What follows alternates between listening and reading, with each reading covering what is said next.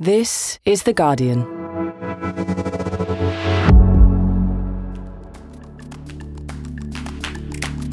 Today, a major leak reveals how one of the world's largest banks became a haven for dirty money.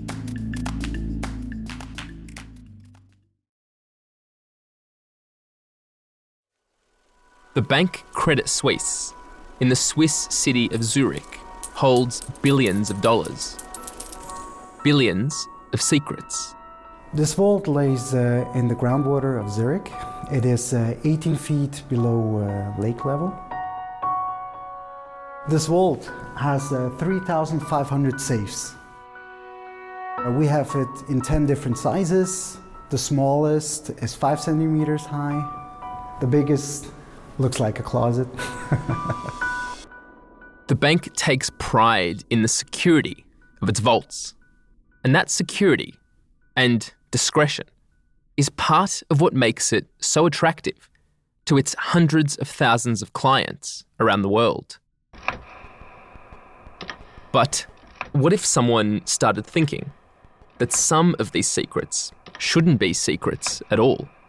I didn't know what we were getting into. It's not often that you get dumped with this kind of data. And on top of that, to get it from a Swiss bank, and let alone the second largest in the country. It was exciting, and honestly, it was a bit nerve wracking. Guardian banking correspondent Kalyeena Makortoff and investigative reporter David Pegg have been making their way through a giant trove of leaked data. We're looking at tens of thousands of accounts. We can't say exactly how many, with funds totaling over 100 billion Swiss francs. An enormous, enormous sum of money. The words Swiss bank conjure images of fabulous wealth, glamour, intrigue. So good of you to come see me, Mr. Bond, particularly on such short notice. If you can't trust a Swiss banker, what's the world come to? It's not just the movies. In Switzerland, banking secrecy is part of the culture. It's a way of life. You know, you have to think about the fact that the tradition of banking secrecy has effectively been around in Switzerland since the early 1700s. This is something that is deeply entrenched in the way they think about that industry, about the profession more broadly. I think it speaks to how much the Swiss economy relies on a bank like this and how culturally that affects the way you look at the world. Breaking that secrecy has serious consequences. No matter why you do it, no matter what you want the public to know. Switzerland has a very specific law called Article 47, which effectively criminalizes the disclosure of information from a bank. This law is very rigidly drawn. So rigidly drawn, in fact, that there is an obligation for Swiss authorities to begin investigating at the moment there is a leak. The law makes no real provision for protection of journalism, protection of whistleblowing, and certainly not for the provision of any information in the public interest. In short, if either of you say too much, someone, this whistleblower, could go to jail. That's correct.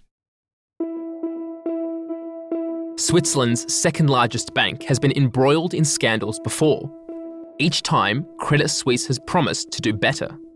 But a massive new leak to the German newspaper Süddeutsche Zeitung, shared with a consortium of media outlets including The Guardian, suggests that wrongdoing goes much deeper than anyone knew. It reveals the way the bank's accounts have been used by clients involved in torture, drug trafficking, money laundering, corruption, and other serious crimes for decades. For Switzerland, secrecy is good business. For the developing world in particular, it's allowed billions of dollars in untaxed wealth and stolen money to be hidden away where no one could know about it. Until today. From The Guardian, I'm Michael Safi. Today in Focus the dirty secrets of one of Switzerland's largest banks, and a whistleblower's challenge to the Swiss people to do something about it.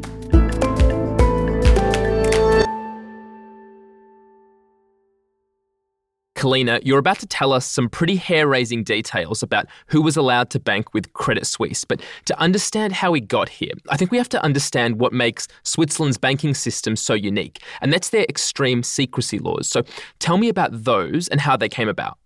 It was around the turn of the 20th century that countries like France started introducing far more stringent tax rules, specifically taxes on wealth and inheritance that sent families running to see where they could store their wealth instead across the border. And Swiss banks themselves took advantage of this. And this, of course, started to irk countries like France, who started questioning how much they were losing in terms of tax revenues. It culminated in a raid in 1932 in Paris. Police that had been tipped off by a whistleblower, they got a hold of this huge list of wealthy French residents bishops, generals, senators, former ministers, the owners of newspapers, more than a thousand customers that had been evading French tax. And it was explosive. They wanted some sort of cooperation with the Swiss authorities, who instead dug their heels in. The government instead, in 1934, introduced banking secrecy into law, essentially criminalizing anyone who shared client information with anyone, especially foreign authorities. It sounds like these laws, introduced way back in 1934, have now become really essential to the way that Switzerland works.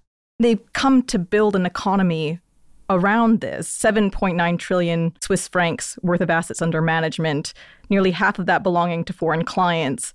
This is a country that has actively pursued foreign wealth and is described as the grandfather of tax havens. And one of the oldest and largest banks to be operating in that Swiss culture is one that most of us have probably heard of in passing, which is Credit Suisse. Tell me about that bank. It was founded to fund the development of Switzerland's rail system in 1856 and since then has grown into this global bank with operations in over 50 countries with employees around the world pursuing hundreds of thousands of clients. Another thing that's pretty distinctive about this bank is that Swiss banks have their share of scandals, but Credit Suisse is particularly well featured. What kinds of controversies? Whoa.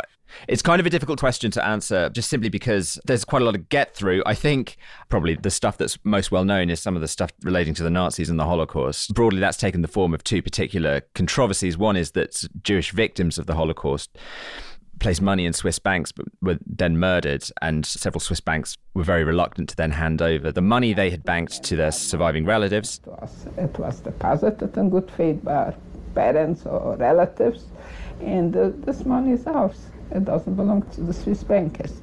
And on the flip side of that, Swiss banks also dealt with Nazis themselves. And fairly recently, in 2020, there was an allegation made that a group thought it had found about 12,000 accounts relating to Nazis who had relocated to Argentina. That's not been resolved yet, that case. Okay, that's really bad. But as you say, Credit Suisse wasn't the only bank to have had Nazis as clients. So tell me about some of the other scandals specific to Credit Suisse that have shocked and stayed with you guys. Can I go first? Yeah, you start. I mean, one of the earliest ones that we're aware of is that Ferdinand Marcos and his wife Imelda. Ferdinand Marcos ruled the Philippines for more than 10 years. We will uh, reform our society so we will weed out the corrupt in our government. We must do so because a corrupt government is uh, an insult to the entire country. An almost extraordinary kleptocrat. The sums of money he's believed to have stolen from his own people over that time, and I think the most recent estimate was about 10 billion.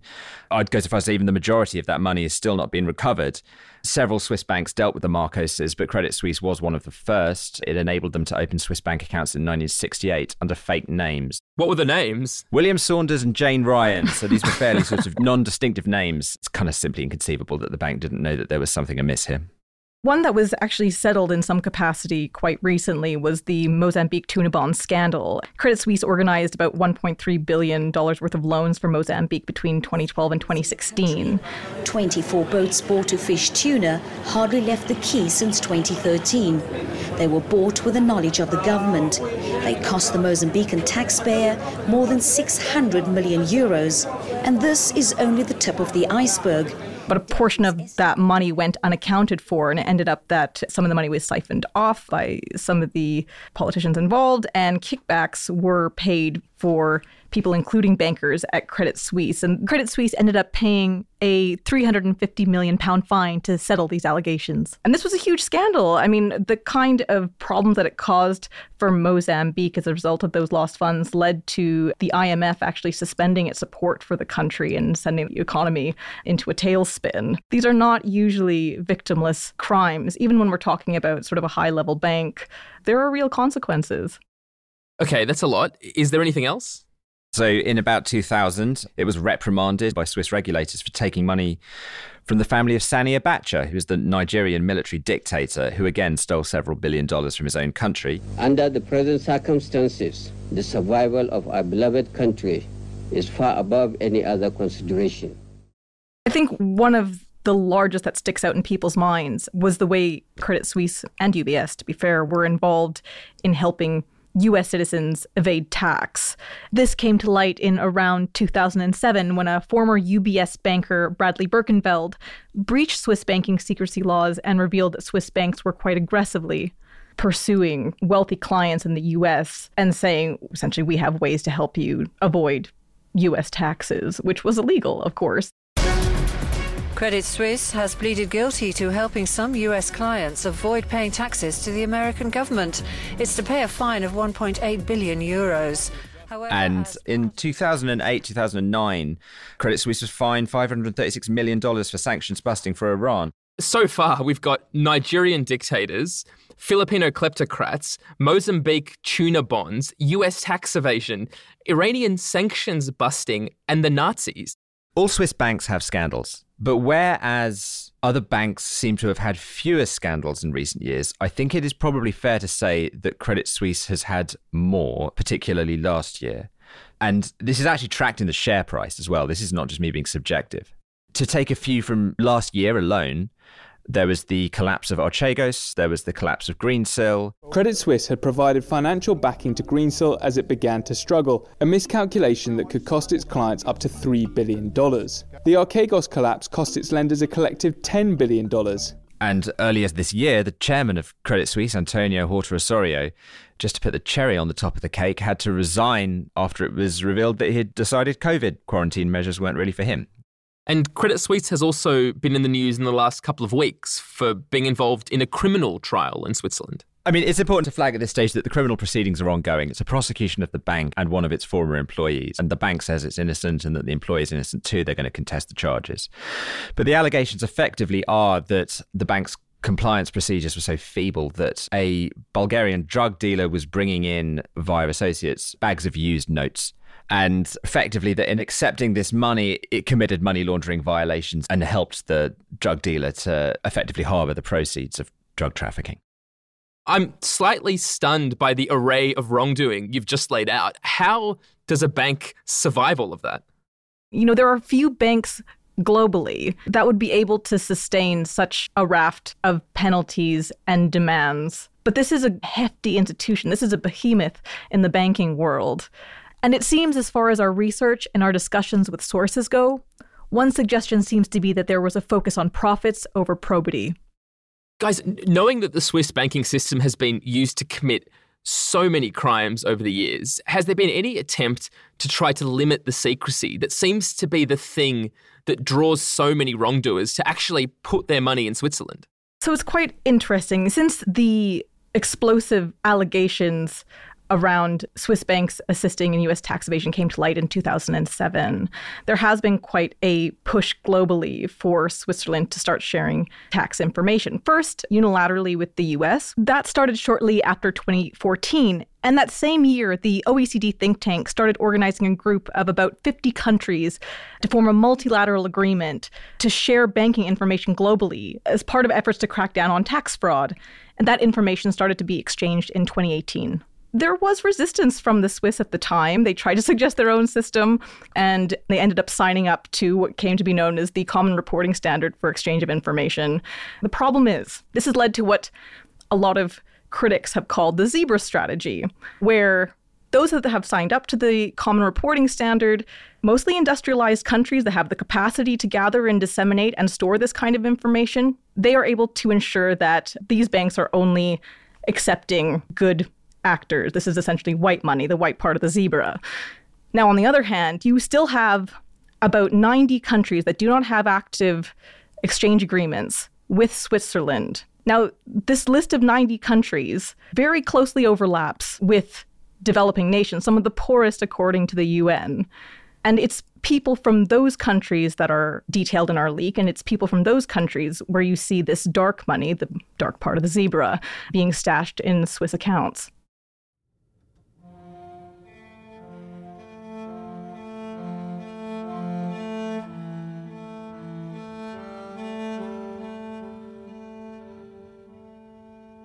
Kalyeena and David, you've been painting this really detailed picture of how Credit Suisse has been operating, all the way from 1934 until recently. But it does feel like in recent years the frequency of these scandals has increased, and we haven't even gotten to this new leak. Have any of these recent scandals changed anything about Credit Suisse's culture? So, Credit Suisse is currently in a very kind of contrite state of mind. It has described 2022 as its plan for it to be a kind of year of transition away from this kind of risky and slightly reckless bank into something more modest, more cautious, and more reliable. Short term. So, 22 is a transition year for the firm. But overall, I think it's a situation where we have a much more stable bank. We have the bank has apologized for the mess ups it's made recently and says it's going to change. However, what's also true if you look over all the scandals we've talked about is that the bank has repeatedly apologized for various mess ups and made promises to change. And this is going all the way back to 2000s. They said after they were caught with the money for the Abachas that they didn't want that to happen and they were going to change their systems. After the tax evasion scandal, they didn't want that to happen. They were going to change their systems. And I think what the data we're going to be telling you about today really calls into question is the extent to which those apologies and those promises for reform every single time were genuinely acted upon.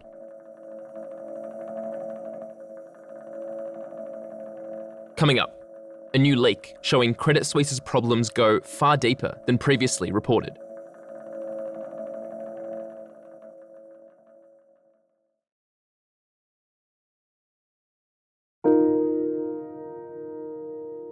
Guys, we've been talking about the many past scandals of Credit Suisse, and together they tell this story about how this bank has been operating over the past few decades. But this leak you've got gives us a much deeper glimpse into the heart of this bank that's such a pillar of the financial system. So, what did it show you?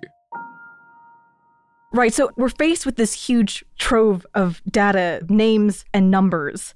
This is 30,000 Credit Suisse clients from all over the world holding about 18,000 accounts and you're seeing people emerging who are involved in torture, drug trafficking, money laundering, corruption, and other serious crimes. And, you know, we have reporters working with our partners in all of these countries who were able to really drill down into who these people were, you know, what were their crimes, when did these crimes come to light, and when did Credit Suisse really become aware of it? And these accounts, are they old accounts? Are they accounts that are still active with the bank? What do you know about that? So many of these range from the 1940s well into the most recent decade. But we know that at least two thirds were open since 2000s, and many are believed to still be open today. Okay, and what about the value of these accounts? How much money are we talking about here? I mean, we're talking very, very large sums of money. The average amount in each account is about 7.5 million Swiss francs. That works out to about 6 million pounds but some of them go into the hundreds of millions, and there are even some with accounts in the billions. Well, tell me about who some of these people are. Some of these people who you found were banking with Credit Suisse when maybe they shouldn't have been. Okay, one of the first people we looked at was a guy called Eduard Seidel. He's a German man. He used to be the country lead for Siemens, the big German manufacturing group in Nigeria, where he presided over effectively industrial bribery paying bribes to Nigerian politicians in order to help secure contracts. Seidel had about 54 million Swiss francs in one of his accounts. And according to the data, that account was open for years after the conviction and after Seidel was known to have pleaded guilty. We've asked Mr. Seidel how he can account for this money. He's declined to answer our questions. He says he pleaded guilty to the crimes back in 2008 and just wants to get on with his life. And we've asked Siemens, they said they don't know anything about this money. And who else is in there? We've also, in some of the really big money accounts, what we're looking at is people who are what we'd call politically exposed persons. That means they're either leaders, heads of state, prime ministers, officials, that sort of thing, or also their family members. And I think probably two of the better known PEPs, as they're called, that we've got in our data are Gamal and Alaa Mubarak. They're the sons of Hosni Mubarak, who was the dictator of Egypt between 1981 and 2011. The accounts of the two Mubarak sons contain really mind blowing sums of money.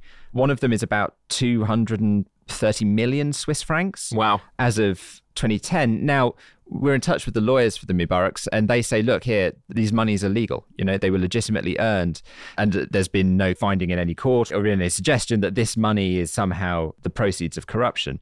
At what point the bank asked itself, does their relationship with their father have anything to do with where they're getting these sums of money is not clear. And I think it's one of those cases that really raises questions about what the bank's appetite for risk was here. Egypt was widely known to be a country where corruption was endemic.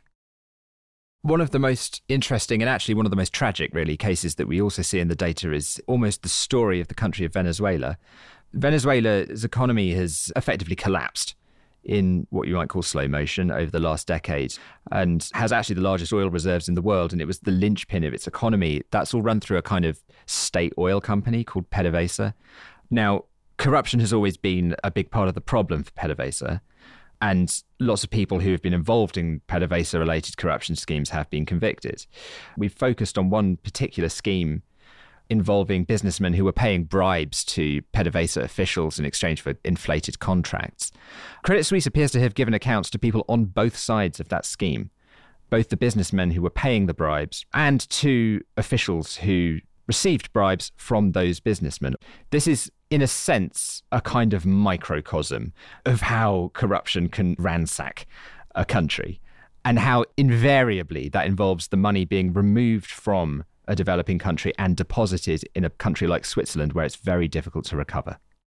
I mean, it's extraordinary to me to think that these characters were able to move hundreds of millions of dollars into Credit Suisse accounts without anybody asking questions. Like, whose job is it at Credit Suisse to do that homework on potential clients? So, Credit Suisse is supposed to have stringent know your clients checks, or what is usually just referred to as KYC.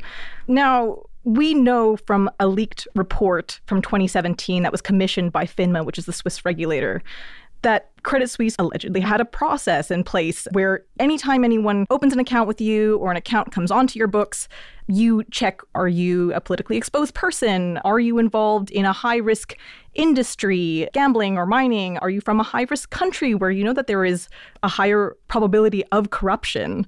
And if that is the case, you escalate those KYC checks. And for some of the most risky clients, you are meant to have a more senior person in your department sign off on that. Now, for some of the accounts that we're looking at, does that mean that you had senior people at Credit Suisse essentially opening the door to convicts, to human traffickers, to war criminal this isn't just mistakes that would be done at the lower level based on what we're told, at least in this single report. Or if not, they were just blatantly ignoring their own rules. Do we have any indication as to which of those two it might be? No, what's interesting is that we do have people speaking to us. We're not talking about the whistleblower who is involved in providing this data, but we're talking about another former Credit Suisse employee who's talking again about a deeply ingrained culture in Swiss banking, particularly at Credit Suisse, of looking the other way when it comes to problematic clients. And they said, quote, the bank's compliance departments were masters of plausible deniability. They said, never write anything down that could expose an account that is non compliant and never ask a question you do not want to know the answer to. I mean, that's one person, but that's quite a damning view, albeit one that comes from a banker who no longer works there. And we have other former employees who we've spoken to who didn't want to be quoted, but have given us very similar accounts of how the bank and its senior employees operated over previous decades. And these clients who we might call a little bit questionable, what proportion of the bank's activities do they make up? I mean, how widespread are these accounts that we're raising questions about today? The bank points out that this is just a partial view of their 1.5 million private banking clients. We have about 30,000 in our data. You know, if these accounts do represent such a small fraction of the bank's total business, it seems like it would be so much easier to just cut these questionable accounts. So why don't they just do that?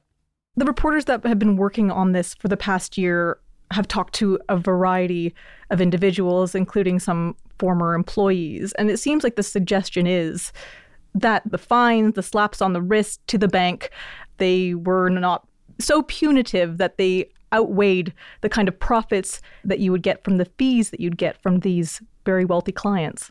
So, is the problem then less bad apples, individual bankers choosing to make bad decisions, and instead this culture that when presented with a client who you should be asking questions about, bankers prefer not to? Or let me put it this way At what point do you stop saying this is a rogue set of bankers and start saying that this is a rogue bank? There have been many instances in the past when we've gone through some of the problematic behavior of the bank over the past 20, 30, 40 years. There are many instances where the bank points to individual employees and says, we had nothing to do with this. This was their behavior. You know, our hands are clean. But I think what this data shows is that if you did not have a problematic culture, this perhaps would be bad apples in half a decade, one region in the world, one office. But we're seeing this spread across the whole world, across developing nations. And I think that raises questions about the culture around compliance, around checking problematic customers. It's very hard to suggest that this is pinned onto a few rogue bankers. David, you told me that Credit Suisse seems to be showing contrition over the many scandals of the past few years and that 2022 was going to be what they call a transition year. But looking at this leak and what you found, it's difficult not to think that something's gone terribly wrong at Credit Suisse and that perhaps something more than just a transition might be needed to root this out. I mean, it's clearly got a heck of a lot of transition to do.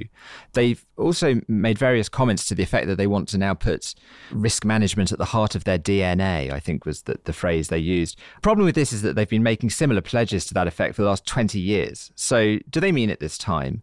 Or is there something much, much more incurable about this? That's the question that you really have to start asking. And in the face of everything that you've been able to find here, what has Credit Suisse said? I mean, what have they said in response? So they've strongly rejected what they say are the allegations and inferences about their purported business practices. They've said, you know, the cases are predominantly historical and they're based on partial selective information taken out of context. But they've also said they can't comment on potential client relationships. They have said that actions have been taken in line with their policies and the regulatory requirements at the relevant times, and that any sort of related issues have already been addressed.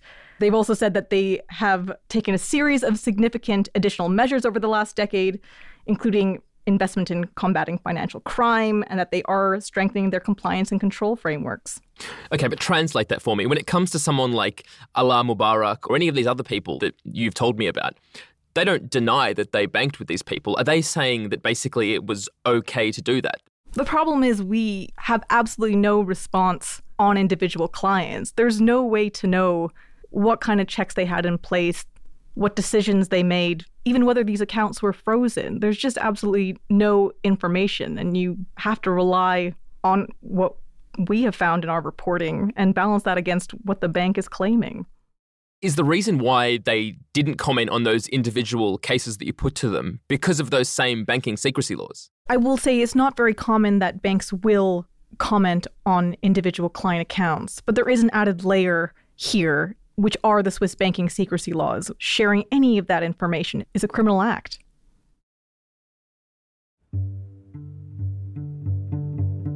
One of the ideas that I keep coming back to here, Kalyeena, is you told us earlier that banking some of these people is not a victimless crime. Like the money in a lot of these accounts is money that should have been going to taxes, to public services. And because of that zebra effect that you talked about of banking transparency applying to the developed world, but not so much to the developing world, a lot of this money that we're talking about has come from places that could really use the funds, some of which we think may have ended up in Swiss bank accounts. What does this leak, this whole story, tell you about the real losers from this banking secrecy system. I think you're exactly right. The losers are the citizens of countries who lost out on tax revenues to some proportion. It's really hard when governments, tax authorities do not have even a view of the kind of money they're missing to really make a calculation as to what is lost in the round? You know, is that roads not being fixed? Is that lights not being put up? Is it about people not having proper welfare programs? It's almost really hard to make a proper assessment of what has been lost over decades. But there's another cost on top of that as well, which is the kind of cost in public confidence in democracy and society. Why would you invest either monetarily or even in terms of kind of belief in your own sense of commitment to your own country if you know that whatever you put in will simply be stolen? How can a country possibly remedy what's ailing it if whatever people who do want to fix it contribute just vanishes? And the person who shared this data, you told me that they are now potentially liable for prosecution under Swiss law because of what they've shown you, because of what they wanted the world to know. Do we know why they did it? We know exactly what motivated the whistleblower in this case because they actually told us. They've given us a statement explaining why they've taken on this very, very significant degree of personal risk. Switzerland views banking whistleblowers as traitors.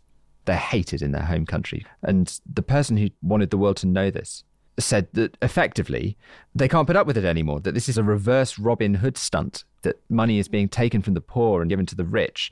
The system that they've created imposes a disproportionate financial and infrastructural burden on developing nations, perpetuating their exclusion from the system in the foreseeable future. This situation enables corruption and starves developing countries of much needed tax revenue. Now, they go on to say that they're fully aware that the fact of having a Swiss bank account in and of itself is not illegal and it's not evidence of illegality. But they go on. However, it is likely that a significant number of these accounts were opened with the sole purpose of hiding their holders' wealth from fiscal institutions and or avoiding the payment of taxes on capital gains. They don't just attribute it to Credit Suisse, they attribute it to Switzerland as well. They go on. While I am aware that banking secrecy laws are partly responsible for the Swiss economic success story, it is my strong opinion that such a wealthy country should be able to afford a conscience. David, Kalyeena, thanks so much. Thank you. Thank you.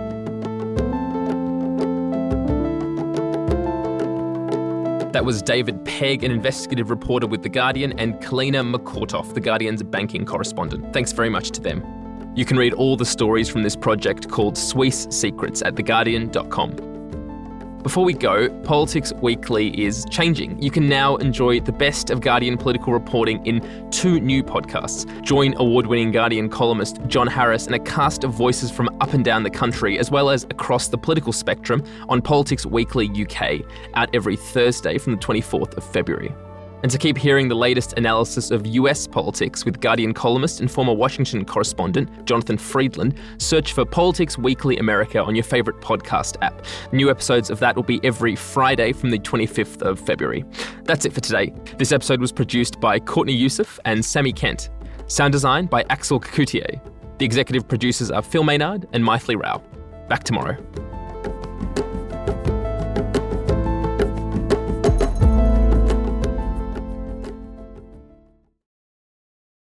This is The Guardian.